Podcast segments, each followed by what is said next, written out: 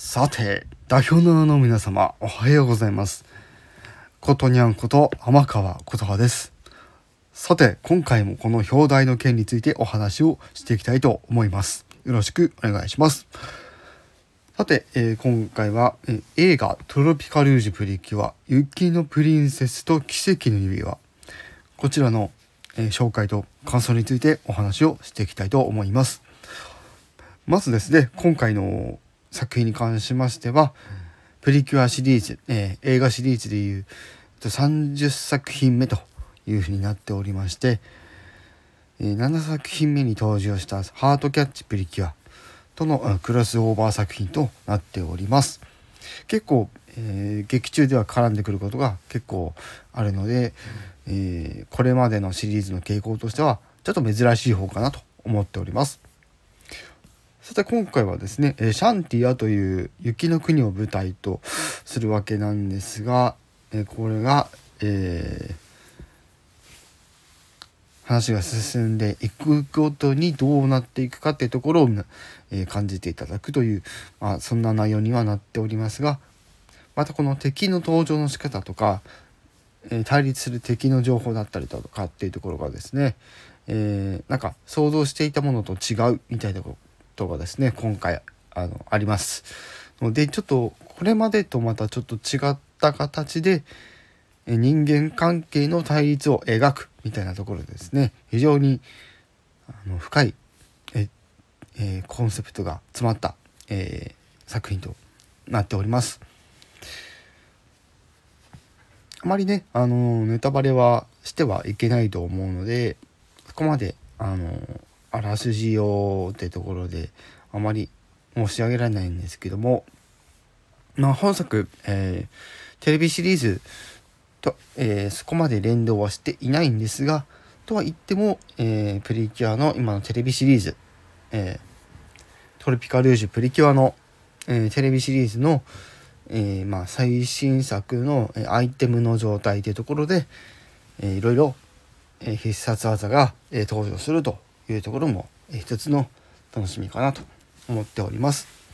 えーテレビシリーズともに映画もそうなんですが大体、えードラマパートバトルパート解決パートという、え構成で、え作られておりますので特にそのドラマパートでっていうところにおいては結構ギャグ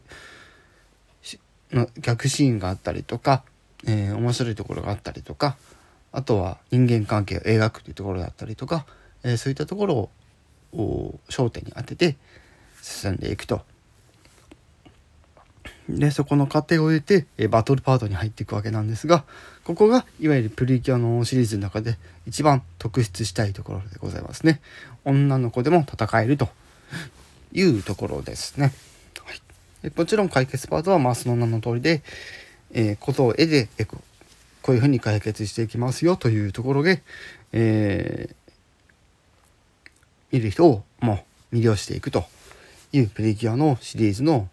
えー根底でございます。はい、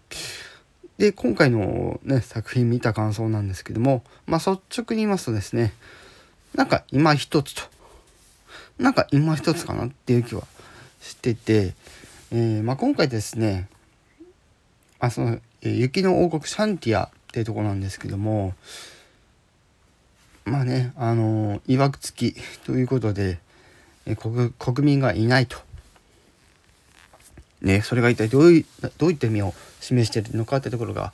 描かれていくわけなんですが、ね、あのプリキュアシリーズでは類を見ないちょっと、えーエンディングの入り方になっていくというとこでございます。はい、えー言ってしまえば悲しい物語ですね若干。悲しくも美しい物語と。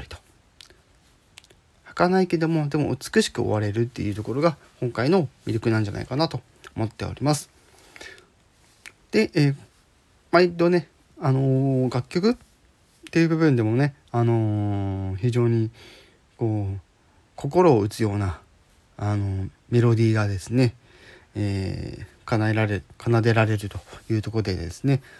そこの部分については、えー皆様が、えーその耳で体感していただきたいと思っております。まあ、ということでね、今回この辺で、あのお話の方終わらせていただきたいと思います。現在まだ、えー、公開中でございますので、お時間のある方、また、えー、近くに劇場がある方はですね、是非足を運んでみて、え、見ていただければと思うんですが、え、実はこの作品は、え皆さんが思ってるほど多くの劇場で、ええ作品を出しているわけではないので、事前にお調べのもとよろしくお願いいたします。それではこの辺で終わりにしたいと思います。えご視聴ありがとうございました。